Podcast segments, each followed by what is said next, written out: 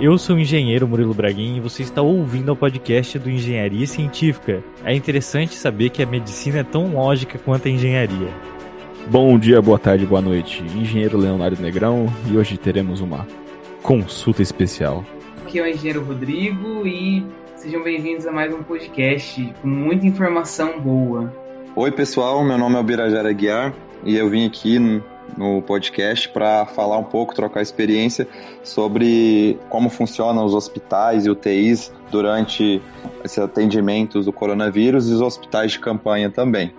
No podcast de hoje, a gente trouxe um especialista aqui da medicina para falar do coronavírus especificamente. Eu achei que a gente não fosse fazer um podcast sobre isso, que a gente fosse é, não, não fosse falar dessa doença tão especificamente e tão profundamente, mas a gente trouxe aqui hoje o médico, o doutor Ubirajara, para falar da evolução desse vírus, do, da preparação da equipe médica, da logística que existe em toda a equipe que está tratando desse assunto, que está na famosa linha de frente.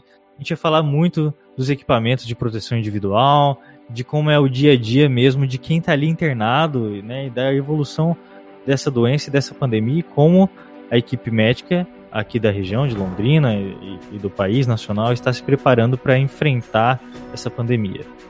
Então é isso, fiquem aqui com mais um podcast. Ah, ouvinte, é importante você saber que esse podcast ele é uma introdução do próximo podcast onde a gente vai falar especificamente da construção e concepção de hospitais de campanha. E os dois eles combinam muito e um complementa a informação do outro.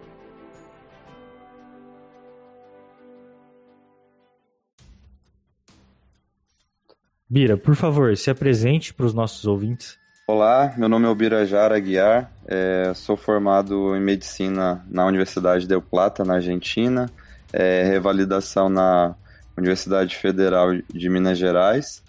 É, eu fiz clínica médica aqui em Maringá, na UEM, e endocrinologia na UEL, e agora estou morando em Maringá, trabalhando como endocrinologista e como plantonista de UTI. Você pode falar um pouco como é que é o seu dia a dia na UTI, como é que funciona essa dinâmica, seus tipo seus horários de plantão, alguma coisa assim? Então, é, como não é minha dedicação exclusiva, eu faço alguns períodos na semana apenas e alguns dias no final de semana, né? É, plantões na UTI.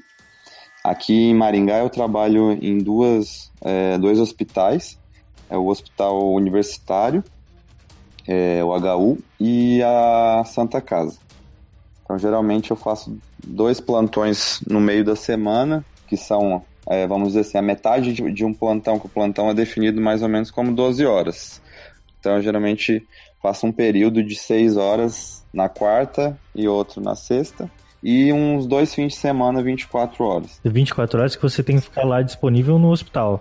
Isso, assim, to totalizando de fim de semana, 24. Às vezes é sábado 12, domingo à noite mais 12, entendeu? Como é que funciona assim para um médico? Vocês ficam o tempo inteiro trabalhando, mas o atendimento ele é constante ou vocês têm algum período de descanso, alguma coisa assim? É, tudo vai depender de como esteja o andamento lá do paciente, a gravidade dos pacientes na UTI, as admissões, que é, no caso é receber novos pacientes, as altas. Então, assim, um, num plantão semanal de manhã, que é feito uma rotina de visita, que é onde ocorre uma revisão dos exames do, do de cada paciente que é feito diariamente, é, revisão do, dos dados desse paciente do dia das 24 horas anteriores, tipo, a quantidade de, de urina, se fez febre ou não, como que foi a pressão, se precisou ser feita alguma, alguma inter, intervenção. Isso tudo é feito numa visita para definir as, as metas é, no tratamento daquele paciente. Então, esse, esse processo de visita médica na UTI de manhã ele é mais demorado. Então, costuma levar quase a manhã inteira, numa UTI geralmente de, de uma média de 10 pacientes, né? Então é o tempo que você vai revisar tudo para fazer uma visita que a gente chama de visita multiprofissional, porque se junta o médico junto com os enfermeiros, se tiver residentes, né, médicos residentes no hospital, vão participar também, a equipe da nutrição, a equipe da psicologia, da assistência social, fisioterapia. Cada um vai falar a sua área, a sua parte, né, sobre o tratamento daquele paciente. Isso aí, às vezes, vai até uma hora do almoço, então, passando cada paciente. Nos outras partes, né, plantão de tarde e noite, Aí fica mais dependendo do, das coisas que ficaram para ser feitas, de acordo com, com o que foi definido de manhã, por exemplo. É, o paciente tem que trocar um, um acesso venoso central, que é um procedimento invasivo para ele ter uma, uma veia para receber medicação, só que é uma veia mais calibre mais grosso, que é o médico que tem que fazer. Aí esse é um procedimento que vai ser feito à tarde. Se tiver um paciente para sair, e aí o leito vai ter que ser limpado, todo um processo de desinfecção para receber um novo paciente. Então aí você tem que receber e saber a história toda desse paciente para você planejar o que vai ser feito de tratamento para ele. Então leva tempo também aí quando se trata de admissão de, de novos pacientes. Nossa, eu imagino a complexidade que é isso. O nome dessa ficha que o paciente tem é o prontuário, né? É ali que tem todas as informações. Isso. Aí dentro do prontuário vai constar a prescrição médica, os dados de, os dados vitais que a enfermagem que vai ficar né, a cada duas horas coletando, que é pressão, temperatura, quantidade de medicação que está entrando, a é quantidade de urina que o paciente faz, se está entrando a dieta né, para o paciente, que dependendo da maioria dos pacientes que estão graves, vai ser uma dieta interal por sonda. Então, tudo isso são os dados que a gente tem que saber para tomar as decisões e fazer o melhor tratamento. Nossa, que interessante, viu? Muito legal. E assim, agora nessa época de pandemia, por exemplo, muda alguma coisa na rotina da UTI, ela acaba ficando mais sobrecarregada, né? Tem alguma diferença, assim, que você já tenha notado? Na verdade, a gente é, foram feitas várias medidas é, de precauções, né, para não acontecer como, como aconteceu nos países lá da, da Europa, a Itália, a, a Espanha, de é, sobrecarregar o sistema. Aqui a gente tem ainda um, um fator assim um pouco mais uma situação menos preocupante que lá, porque aqui em números de leitos por habitantes, o Brasil tem mais do que a Itália. Lá, se eu não me engano, tem menos de um. chega a ter 0,9 leitos para cada 10 mil pacientes. Aqui tem é, 3, se eu não me engano. Então, o Brasil tem um pouco mais de leitos. É um pouco. A distribuição não é a melhor, mas mas a gente ainda tem uma, uma condição assim, de, de leitos de UTI por, por habitantes melhor.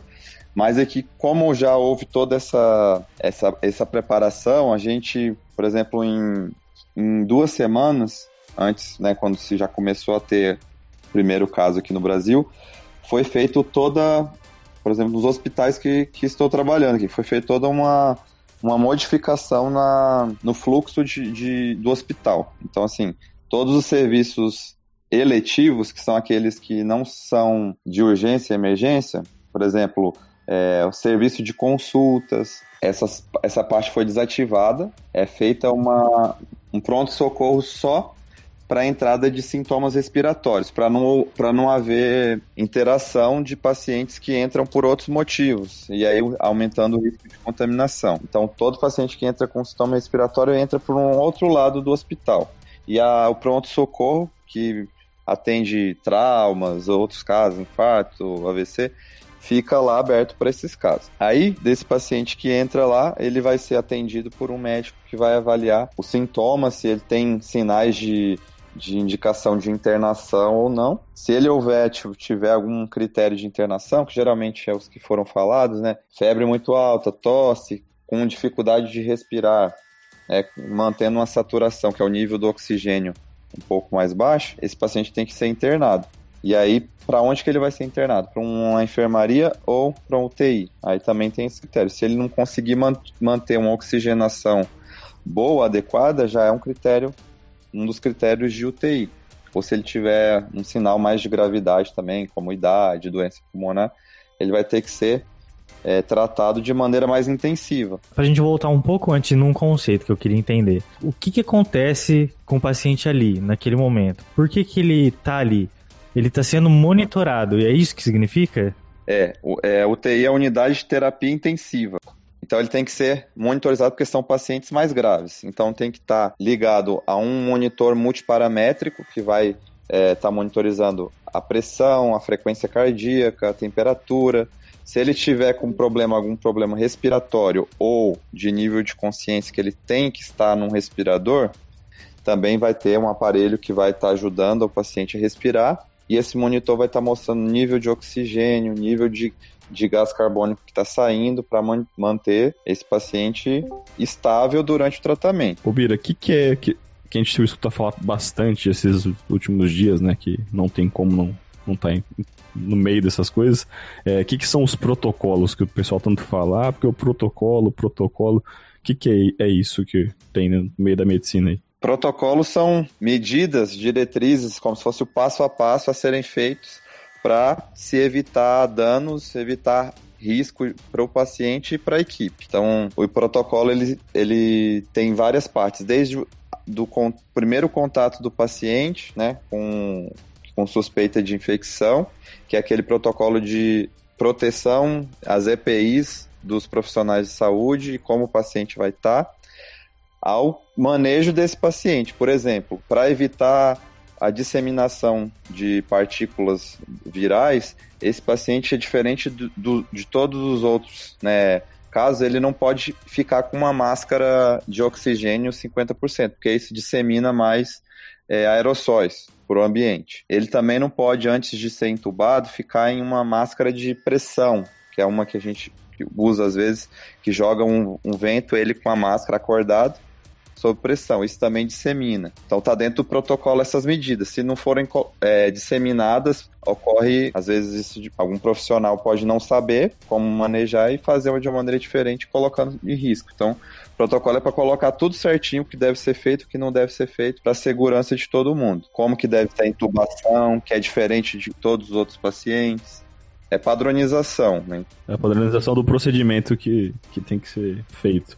Isso, de tudo. Desde a entrada no tratamento, a alta, como que vai ser o manejo. Tem algum limite ou pode mudar? Tipo, ah, hoje, amanhã já mudou o protocolo? Como é que. É mudando de acordo com as evidências científicas. Como é uma doença nova, não tinha-se tanto conhecimento. Assim, o, o conhecimento básico de doenças de, de transmissão por, por aerossol. Que é aerossol que a gente fala é está na, nas micropartículas de, de respiratórias que saem, né? Então, como tuberculose, por exemplo. Então a gente já sabe como que é o manejo de paciente com tuberculose, que ele tem que ficar isolado, tem que usar, quem for entrar em contato tem que usar aquela máscara N95.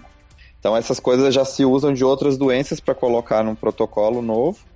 E há outras coisas que vão saindo novas, né, como os estudos aí de, de novas medicações, tudo vão sendo incrementadas.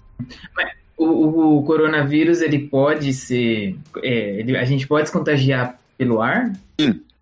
Mas pelo ar próximo de uma pessoa infectada. Entendi. Tem que estar bem próximo.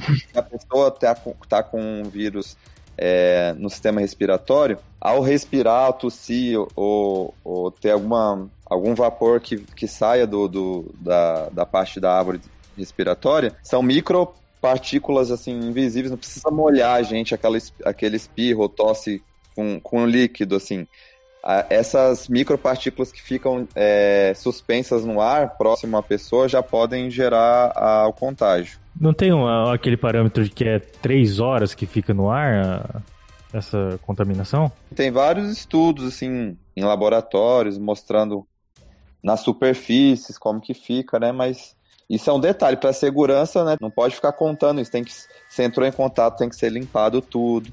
É, você não pode chegar perto de um paciente que está com essa, a suspeita ou confirmação sem toda a proteção. O ventilador, por exemplo, que paciente que está no ventilador, que está precisando, porque assim, é uma doença que ela causa umas alterações pulmonares bem típicas. Na tomografia, por exemplo, é, fica como se fosse uns infiltrados, assim, forma, formação de é, imagens tipo algodão dentro do pulmão, em várias partes dispersas, assim, não é uma, uma localização como se fosse uma pneumonia, que é bem localizado, né? Ele faz assim nos dois pulmões, em várias áreas diferentes. E isso diminui o transporte de oxigênio do pulmão, do, do ar, para o sangue.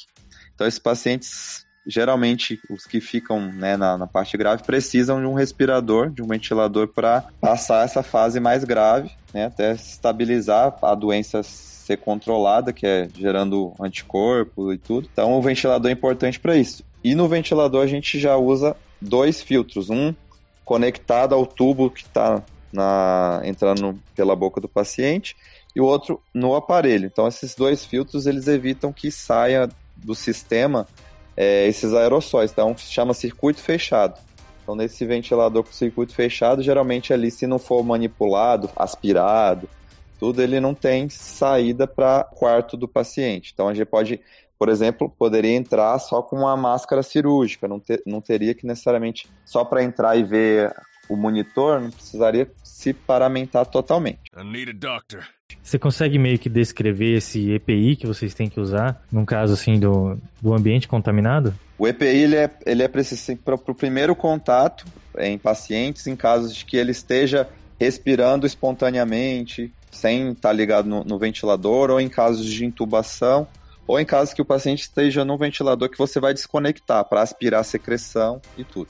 Então, assim, você tem que fazer um, uma paramentação que chama, né, com a colocação do, do equipamento é, fora do leito, nos casos de UTI que são, que são é, divididas por box, porque algumas UTIs nem, nem todas têm essa divisão, cada paciente no seu box de vidro. Algumas são divididas apenas por cortinas e um espaço. Então, quando tem esse box, você faz uma paramentação fora. É, tem que ter uma, uma avental que geralmente tem uma gramagem para não passar esse, esses aerossóis, que é 30 gramas. Isso aí que tem uma dificuldade que muitos serviços não chegam a ter é, esse avental disponível para todos os funcionários e usam com uma gramagem menor. Uma gramatura, né? Desculpa. E aí, depois tem que colocar luva, tem protocolos que estavam pedindo duas luvas, o, a Anvisa é, emitiu um novo agora falando que só uma luva é necessário. A máscara N95 tem toda uma ordem para colocar para evitar contaminação, o gorro. Aí você pode usar o óculos de proteção ou um outro equipamento que, que também está sendo usado agora, eu esqueci o nome, que é como se fosse uma viseira que tampa todo o rosto, né, com uma, um plástico transparente. Nossa, é um super EPI, né? É esse EPI que tem falta ou não? Sim. Na verdade, o que faz parte, né, que são as máscaras, os aventais. As outras coisas geralmente são, são reutilizados, são levados igual óculos, a viseira, são, você pode reutilizar, só você tem que desinfectar, né? Não precisa ser descartado. Agora as máscaras que precisam ser descartadas, os aventais, é isso geralmente por um fluxo grande, chega muito paciente, a equipe troca, tudo isso vai acabando. E a produção, né, não sei se chega a, a cobrir tudo isso. Então, é, houve assim, ah, tá, tá ficando pouco, vamos economizar. Então isso gera um, uma apreensão na equipe que trabalha, que não quer ficar exposta. E acho que é isso. Mais o medo, não sei se chegou a faltar em, alguns lugares, mas mais o medo de que aumentando os casos, com a utilização vai ser maior, possa vir a faltar. Nossa, que interessante esse relato, viu, Bira? O que eu percebo, né? Quantos EPIs são necessários, sabe, para a equipe não se contaminar? É um negócio, assim, parece que é muito maior do que a gente vê de relato na TV até, né? E você falando que, que, que é essa influência das notícias, né? Achei bem interessante. Bira, nesses hospitais de campanha que a gente enxerga, que a gente está vendo algumas obras acontecendo, né, em São Paulo, em outros lugares, a gente vê algumas estruturas que elas são, vamos dizer assim, temporárias de ambientes sim abertos, né, ambientes até sem o teto, né, sobre uma, uma cobertura única, um telhado grande, né, que nem é o caso do, do AMB lá em São Paulo. Então, nesse tipo de hospital, assim, é, os EPIs são os mesmos, as recomendações são as mesmas, como é que funciona, assim? Parece que é como se fosse um, uma mobilização de guerra, sabe? Alguma coisa assim? Porque todo mundo se preparou vendo os primeiros países que foram afetados, né? Que o caos todo foi porque a, a, acabou. Chega, chegou em um período que acabou vaga em UTIs e vinham pacientes graves que precisariam de indicações e não tinham o que fazer. Então todo mundo ficou com essa, essa apreensão aqui. Ah, vai acontecer também com a gente. Para não acontecer, então vamos fazer.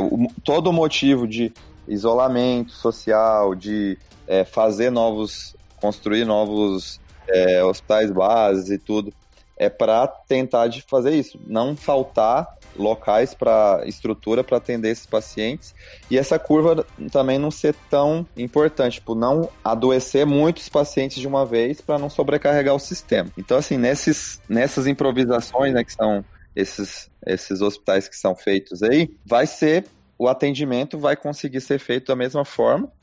Os, as EPIs que são utilizadas pelas equipes também é da mesma forma. O que muda às vezes que você, no caso em, uma UTI que é toda dividida ou que está sendo compartilhada entre pacientes que não têm infecção pelo Covid e pacientes que tenham, por exemplo, é a proteção de não deixar que ocorra transmissão entre esses pacientes. Então, eu que vou entrar no, no box desse paciente na UTI que está com contaminado, está com Covid, eu faço toda a paramentação e depois eu tenho que tirar tudo sem, sem ter o risco de contaminação para eu não contaminar outro paciente. Nesses lugares é um espaço reservado só para atender esses casos, então não tem tanta essa preocupação. Então, sim, os pacientes estão todos lá, você não tem esse medo de um pro outro. Então, existe até a orientação de você, assim, não precisar tirar o seu equipamento para ir de um paciente para outro. Você que se paramentou, pode ficar ali com todo aquele equipamento, porque você está indo para um paciente, mas todos estão com, com o coronavírus, então você está se protegendo, mas não, não tem que ter aquela precaução entre pacientes, entendeu? Super interessante, eu achei isso. A diferença, então, do hospital de campanha para o hospital comum no atendimento do coronavírus é, é, muito essa, né? Que interessante isso. E daí, significa, então, que os EPIs, eles duram mais tempo, assim, sem, sem que tenham um, um processo de lavagem, de por trás, assim, mais complexo? É, na verdade, é, a recomendação tem das máscaras, tudo tem um tempo é determinado, né? Geralmente não pode se utilizar um dia inteiro. Mas não necessariamente igual um UTI que você sai do leito de um paciente que está ali com, com infecção e o outro do lado que não tá, e você tem que tirar e descartar tudo para entrar no outro. Ou depois que você visitou, só tem aquele paciente, você não pode andar circulando em toda a UTI com aquele equipamento, porque os outros pacientes não todos estão. Então aquilo ali que você usou, você tem que descartar. Aí descartando, numa próxima vez você vai ter que usar, pegar um novo equipamento, nova máscara, nova avental para entrar de novo dentro daquele leito, né, para ver o paciente.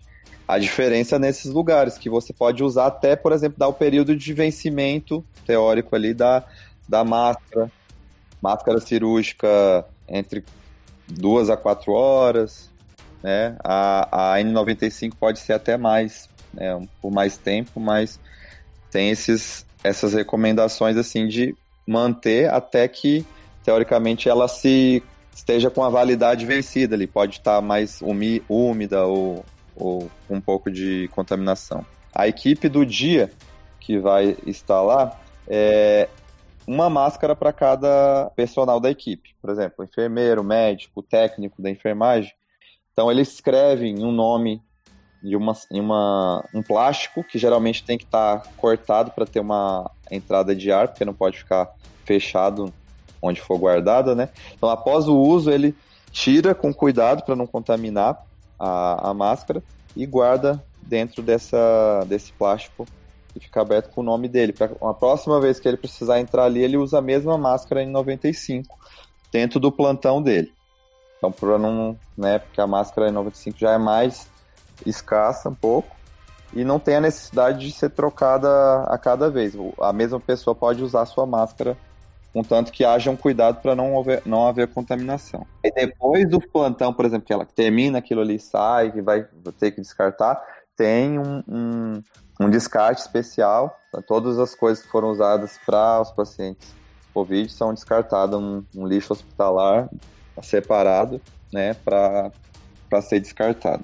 É isso que eu ia perguntar. O que acontece com esse resíduo contaminado, sabe? Ele é, sei lá, taca um fogo nele? Isso vai para mesma, vai para o mesmo lugar de todo o lixo hospitalar. Geralmente tem vários esquemas aí. Não sei em cada lugar como que é feito, mas tem empresas de descarte de lixo hospitalar que fazem com queima, ou, ou tem locais né, de, de descarte, isso não, já foge um pouquinho da, do meu conhecimento aí, a parte posterior. Mas sei que é um lixo diferente. Tem, dentro do hospital são.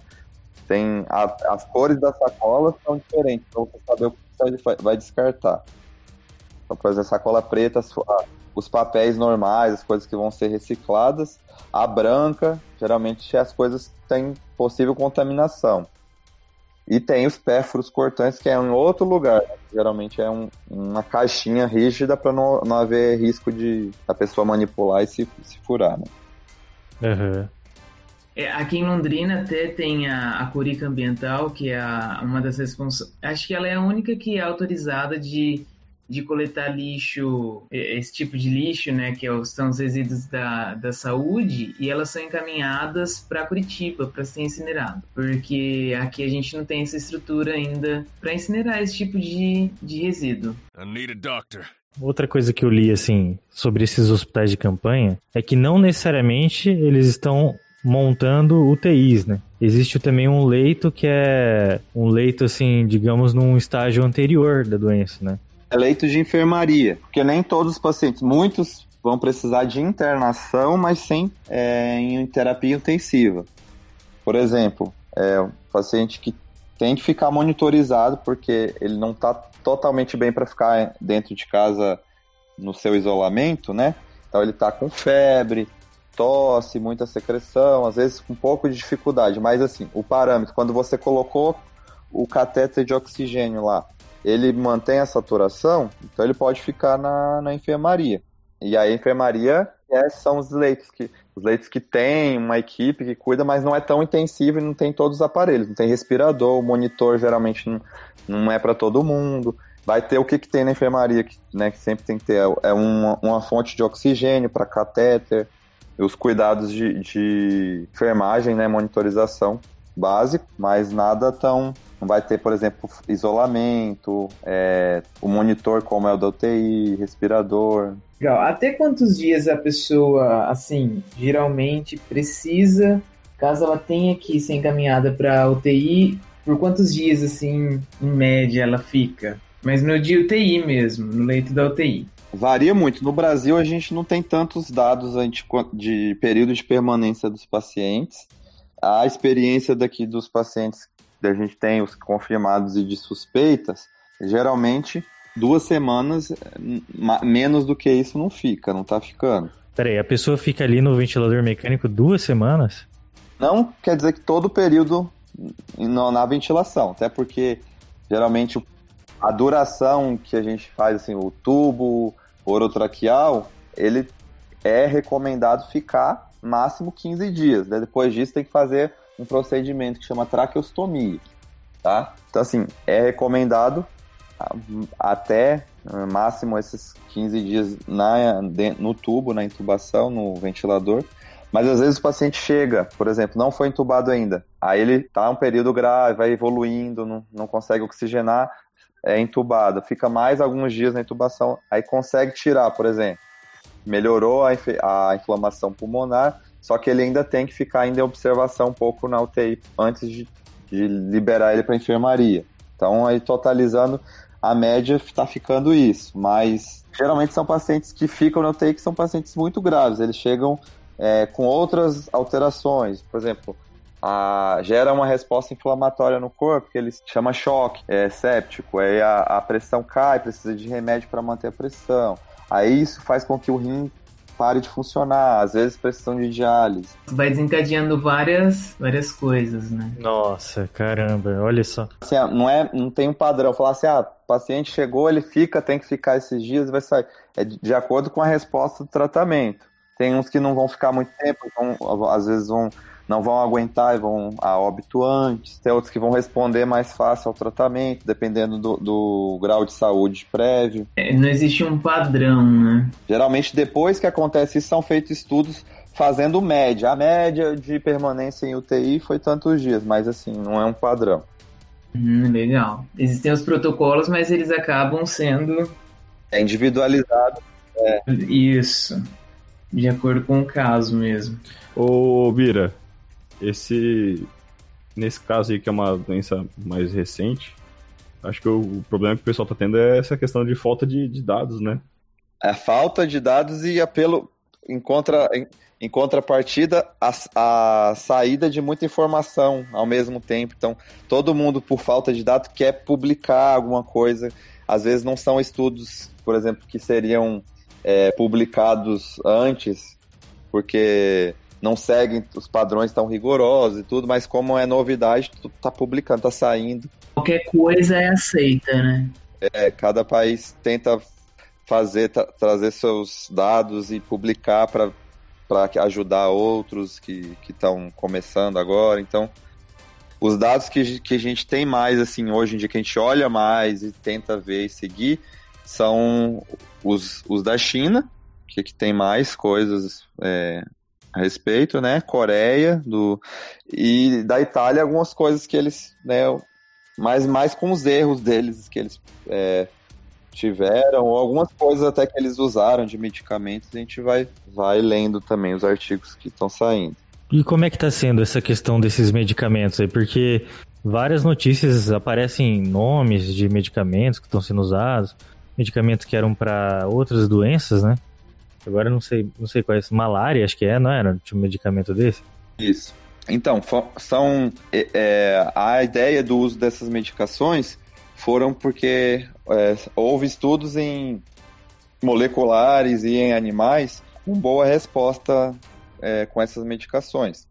Que no caso do estudo em, em, em questão aí que saiu, que se que disseminou, foi usado a hidroxicloroquina, que é esse remédio antiparasitário, antimalárico, que também é usado em pacientes, por exemplo, com doenças reumatológicas, é artrite reumatoide, outras coisas outros casos mais, junto com a azitromicina, que é um antibiótico. Aí pergunta, ah, por que, que o antibiótico, já que é vírus? É porque geralmente tem o risco de uma sobreinfecção por bactéria é, agravaria o caso. E também por azitromicina tem um efeito um pouco também anti-inflamatório nas vias respiratórias. Então, por isso que se associou as duas, medica as, as duas medicações. E em laboratório houve uma resposta. Só que nem sempre a gente está cansado de ver alguns estudos que nem sempre o resultado em laboratório é o mesmo é, na realidade, em humanos, nos doentes, né? Então, por isso, assim, que ficava naquela, ah, não liberou ainda porque não tinha ainda estudo clínico constatando benefício é, em seres humanos ou a falta de risco, porque às vezes também esses, essas medicações têm efeitos colaterais que às vezes podem, até se não, por exemplo, não causar tanto benefício, podem o, o prejuízo ser maior. Então, foi tudo com essa cautela para não chegar a liberar e tal. Mas estão sendo feitos estudos, por exemplo, as UTIs do Brasil já incluíram a medicação dos pacientes em estado de UTI é, poder ser usado e participando já de um estudo para avaliar a resposta dos pacientes ao uso dessa medicação. Então, ao mesmo tempo que está tentando é, se tratar, está coletando dados também para fazer depois um estudo maior, participar. Então, várias UTIs é, do Brasil usando a medicação para falar depois, ah, houve uma resposta ou não houve. Então, isso aí posteriormente vai, vai poder ser dito com maior segurança. Em alguma entrevista, eu vi. Eu não lembro qual entrevista que foi agora, que vi são tantas também, né, sobre o coronavírus. Esses medicamentos, pelo menos, se ele conseguir retirar alguns dias de UTI do paciente, eles já são válidos para liberação de novos leitos. Faz sentido isso? Tudo, tudo de tratamento que reduzir período de internação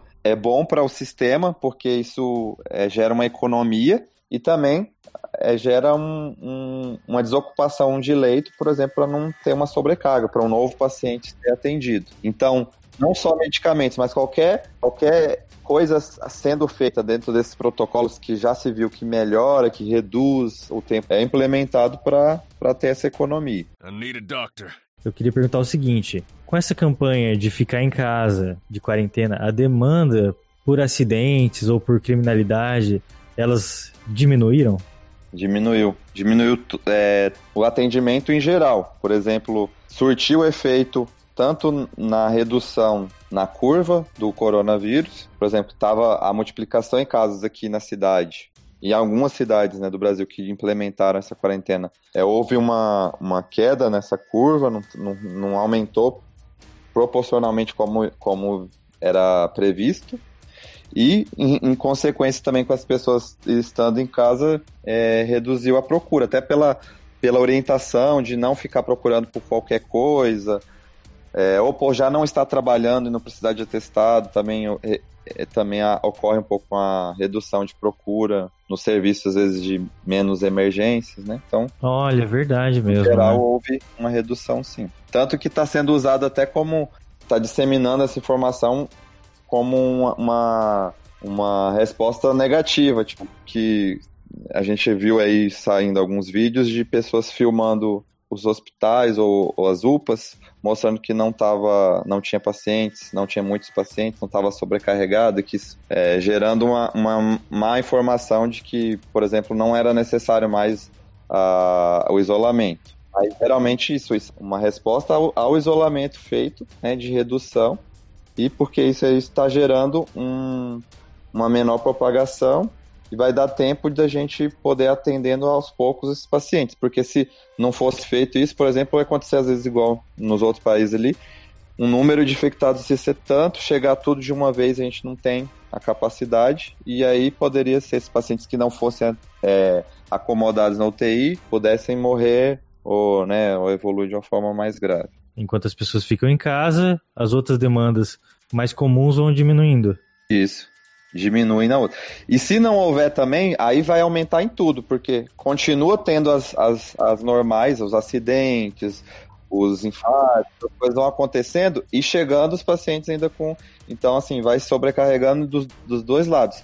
Então, tanto os pacientes com é, sinais, sintomas de, de, infecção por coronavírus podem saturar as vagas de enfermaria de UTI, isso vai prejudicar os novos pacientes infectados ou os pacientes que vão ao hospital sem não são encaminhados por outros motivos, porque às vezes se o leito lá tá cheio de paciente é, com coronavírus e chega um acidente, um infartado e não tem vaga, aquele paciente vai ser prejudicado, entendeu? Também então a, às vezes a mortalidade, não por coronavírus, vai aumentar também por uma falta de leitos, que lá também ocorreu isso na Itália, não foi, o número de mortes total não foi só de coronavírus, porque também como sobrecarregou o sistema, não tinha mais como ser, serem atendidos todos os pacientes, então as outras causas que necessitariam internação também às vezes ficavam desassistidos. E aí tinha aquela coisa, né, de que a gente não quer chegar aqui, que é de ter que fazer escolhas, entendeu? De salvar, escolher algum paciente para um leito, entendeu? Então essa é a pior situação que a gente não quer chegar. É, imagina, nossa, imagina uma situação dessa, deve ser um negócio assim nossa, que tenso. Uhum. Tem que escolher quem vai viver, olha quem só. Quem vai viver. E saiu mesmo algumas, algumas informações que em São Paulo, no Rio de Janeiro, acho que reduziram em 55%, 55 a 60% o número de acidentes de trânsito. Então, não que todo acidente de trânsito vá ter alguma vítima que precise ir para o hospital, mas eu acho que na grande maioria sim. Então, isso já é um sinal de que reduz muito né, o número de pessoas que acabam procurando o hospital por um motivo que seria acidente de trânsito, né? Rodrigo, a única pessoa em São Paulo que tá saindo de casa é o, e pegando moto é o Léo. Sou eu, sou eu. Todo stories eu que eu vejo do Léo é o Léo no elevador com o capacete da moto. Andei hoje de novo. Anda todo dia, nunca vi. Se tiver algum acidente em São Paulo, vai ser o Léo. Vai ser Rapaz, ele. Mas tem, tem, que, tem que buscar as coisas aí, né? Fazer os corre, mano. Corre. E não pode aumentar são os acidentes domésticos, né? Que todo mundo em casa agora. Nossa, é verdade. é verdade. Agora acho que a próxima recomendação é não esquecer o gás aberto no, do fogão. Ficar subindo em escada. É. Não, é, não subir na, na, cadeira para trocar lâmpada. Cozinhando demais, né? Então. começar a não conversar com as pessoas, cada um fica num, num cômodo da, da casa, para evitar briga. Evitar qualquer tipo de conflito. Muito tempo junto é f... Gente. Lá na Coreia do Sul, né, foi o, a maior demanda de divórcios, foi nesse período agora de quarentena. Sério? Uhum. As pessoas que começaram a se... Né? É verdade. Você pega aqui, tipo assim, né? O marido trabalha à noite, a esposa de dia. Eles não se encontram, né? Então o casamento agora... funciona. Agora os dois têm que trabalhar no mesmo horário, né? Aí o cara fala, puta, agora conheci minha esposa. Exato. E, vi- e vice-versa, né? Eu- Putz, agora eu conheci essa desgraça. É, modifica muita coisa, né? Eu, eu em casa com meus pais já dá briga, já imagina que a pessoa que é casada, eu não tenho escolha, tô aqui mesmo. imagina quem, quem tá lá porque escolheu. Que, que bosta de, de vida. Pois é, olha aí. Então, o que eu li numa reportagem foi o seguinte, que não adianta o paciente ir até um hospital de campanha com suspeita de Covid, achando que ali ele vai ter algum tratamento, né? E quem encaminha o paciente para esses lugares são as unidades básicas de saúde. E depende de alguns critérios ainda, né? Tá correto isso, Bira? Correto. Na maioria dos lugares foi feita uma mudança né, do, no atendimento. Então, assim, existem. Vou dar um, um exemplo aqui de Maringá. As UPAs, né, que são as unidades de pronto atendimento, foram destinadas para pacientes com sintomas de coronavírus somente. Então, todo o restante de emergência é, demais vão sendo dividida entre as UBS, que são os postos. E os postos mesmo estão, funcionando em outros lugares. Então, reduziu o número de postos de saúde, porque as, as consultas eletivas não estão sendo feitas é, de rotina, assim. Então, como assim, os postos viraram UPAs e as UPAs viraram atendimento ao Covid. Isso. E as, o que se recomenda sempre, através da imprensa, de comunicados da, das prefeituras, é assim: paciente que não tenha sintomas de alarme, que é febre, tosse, que só está com sintomas de resfriado, dor de cabeça, cabeça, ou uma febre baixa que resolveu com remédio, manter às vezes a sua seu isolamento em casa, é, esperando ali para não ter, não sobrecarregar ou também, por exemplo, às vezes ele não tá com, com coronavírus mesmo, se ele se expõe lá junto com outros pacientes que que estejam, ele pode aí sim se contaminar. O ruim disso é que evita, diminui o número de testes feitos na população. Então, se muitos pacientes eles vão ter não vão estar tá sendo atendidos, não, não, vão tá, não vão ter a confirmação do, do diagnóstico. Mas como o Brasil também optou por não fazer testes em massa, né, então essa foi a orientação. Melhor ficar em casa, não sobrecarregar, mas vai ter, por exemplo, a gente já sabe que vai ser o número de casos vai ser menor do que os reportados. Menor ou maior? Menor. É os casos reais vão ser maiores, porque não está sendo feito teste em todo mundo. Então, geralmente, essas, essas, os relatórios que eles emitem diariamente, isso aí são os pacientes que foram feitos teste, mas existem muitos outros que por exemplo, tiveram sintomas e ficaram em casa. É, que é o meu caso, por exemplo. Eu já peguei um res... dois resfriados nesse meio tempo aí. já curei duas vezes já de coronavírus. É, então, assim, você vai ficar sempre na dúvida se teve ou não teve e tal. Sim, é foda. E eu tô ótimo, tá? Vocês estão ouvindo aí, ouvintes. Mas é isso, geralmente, por, por essas recomendações, vai tendo uma diminuição do, dos diagnósticos. O ideal era ser feito igual o país que mais fez foi na, na Coreia do Sul, que aí também você consegue depois, as medidas depois de reduzir o isolamento, tudo são, são mais fiéis, porque você está fazendo teste em todo mundo, sabe que está reduzindo mesmo, né? Então, não fica naquela, naquele impasse. O Brasil escolheu não fazer os testes ou não tem teste disponível? É caro para faz, fazer isso? Caro. Então, assim, foi os dois, uma escolha e, e a disponibilidade. Porque, assim, ele poderia também, às vezes, escolher fazer, mas ia gastar muito, ia ser um, um, um maior gasto, e já que está com esse problema todo na economia, eles, estão, eles optaram por não fazer isso, né? A distribuição de, de investimentos ali fo, focou para o atendimento já, tipo, UTI, serviços, EPIs. Para mim parece uma decisão meio ruim, né? Que a Organização Mundial da Saúde recomendou o maior número de testes na população. É, então. Isso, é, faz muito mais sentido. Como o Brasil, a nossa população é muito grande, o, esses testes, né, são. Os, os que estão sendo feitos agora são caros, às vezes demoram um pouco, porque os testes rápidos ainda tem um número bem pequeno aqui no Brasil que chegaram. Está sendo feito o PCR, que demora no mínimo 5 dias, pode chegar de 5 a 10 dias para. Nossa, caramba. Os testes rápidos, que são né, mais rápidos, saem na mesma hora, às vezes até são mais baratos, né? Mas tem, a disponibilidade deles é menor. Não sei se é porque é fabricado fora, né? Então. I need a doctor. Tem uma pergunta aqui na pauta, Bira. Não sei se você vai entrar nesse mérito mesmo. Eu também não queria tanto entrar nesse mérito, né? Mas a gente já falou bastante coisa. É assim, quais são as etapas de evolução do coronavírus, né? Em termos de cuidados com o paciente. Você consegue, assim, meio que falar uma sequência? Em cada paciente é diferente, porque a gente tem pacientes assintomáticos, pacientes com poucos sintomas, hipossintomáticos, pacientes sintomáticos que não evoluem com gravidade e pacientes sintomáticos que evoluem com gravidade, que geralmente estão dentro dos grupos de risco, é, com idade, as doenças crônicas pré-existentes, as doenças pulmonares. É, mas geralmente, que a gente fala em doenças infecciosas, tem o período de contágio, de incubação, transmissão e formação de anticorpo para não transmitir mais. Isso aí varia também, tem estudos que saíram aí mostrando, de acordo com o paciente. O paciente que é assintomático tem toda a duração da infecção é menor. Então, assim, o período de incubação é menor, de transmissão também é menor, formação de anticorpo já, já também é rápida e, e ele passa a não transmitir também mais rápido. Então, à medida que os sintomas são maiores, é, esse, essa, esse período, são, todos os períodos se alargam um pouco. Então, o paciente, por exemplo, da UTI que ficou grave, ele é o, é o paciente que às vezes pode até em um mês ter ainda é, risco de transmissão, formou anticorpo mais devagar. Tem um gráfico bem interessante, mas como a gente não pode ver aqui, que mostra bem isso aí que eu falei. Então, a medida da gravidade aumenta, então, às vezes, o tempo para formar anticorpo e o tempo para parar de contagiar.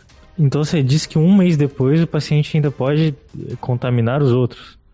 É, esse, é o paciente, por exemplo, que é o paciente grave de UTI. Antes dele entrar na gravidade, ele já transmite, às vezes, antes de, de ter os sintomas mesmo. Então começa assim o período de transmissão um pouquinho antes de, da, dos sintomas. Vai, pega todo o período de sintomas, o período que ele ficou grave, continua, o período que ele interna na UTI até ele melhorar, porque é quando ele melhora que tá, o corpo conseguiu formar anticorpos, e aí um período depois de anticorpos, que é, que é os anticorpos nossos, é o que dá conta de combater todos esses vírus no sistema para, vamos dizer, conter a, a infecção e não transmitir mais. Então, quanto mais tempo esse paciente grave fica no UTI, ele vai ter um período de contágio maior também. Deixa eu perguntar uma coisa que eu li que é, achei bastante interessante que é um tratamento utilizando o plasma de um paciente curado já. Como é que funciona esse processo? Na verdade, não é o plasma, é, é o soro. Porque, assim, paciente que já, já foi contagiado e o corpo, o próprio corpo produziu a, as defesas, os anticorpos, tirando o soro desse paciente, né, vindo com esses anticorpos, esses anticorpos de um paciente poderia ajudar um que está na gravidade lá, que não tem defesa ainda, a pelo menos sair dessa fase de gravidade. O que, que é o soro? O soro é um, uma das, das substâncias que você faz, tira do sangue ao centrifugar, né? Separa plasma, soro e células. O soro vem geralmente, junto com o soro vem vem algumas células, alguns anticorpos. Por isso que a gente usa, às vezes, falar ah, o soro é, antiofídico, tudo que são, são retirados de é, anticorpos de animais que formaram, né, contra aquele bactéria ou veneno, né, de acordo com, com o que vai ser usado. Em minha defesa, eu digo que nas notícias que eu li estava escrito plasma. Mas, cara, nem, nem o médico tá fazendo notícia aí, né? São jornalistas. É. então é isso, pessoal. Se você ouviu a gente até aqui, principalmente se você aprendeu alguma coisa, não deixe de seguir o Engenharia Científica nos agregadores de podcast, principalmente no Spotify. Acesse o site engenhariacientifica.com.br para saber mais sobre outros podcasts. O link de contato de todo mundo vai estar aqui na descrição. Se você quiser mandar áudio para a gente no WhatsApp, nosso número do WhatsApp é 043 9969 50891. Então é isso, pessoal. Muito obrigado e até a próxima.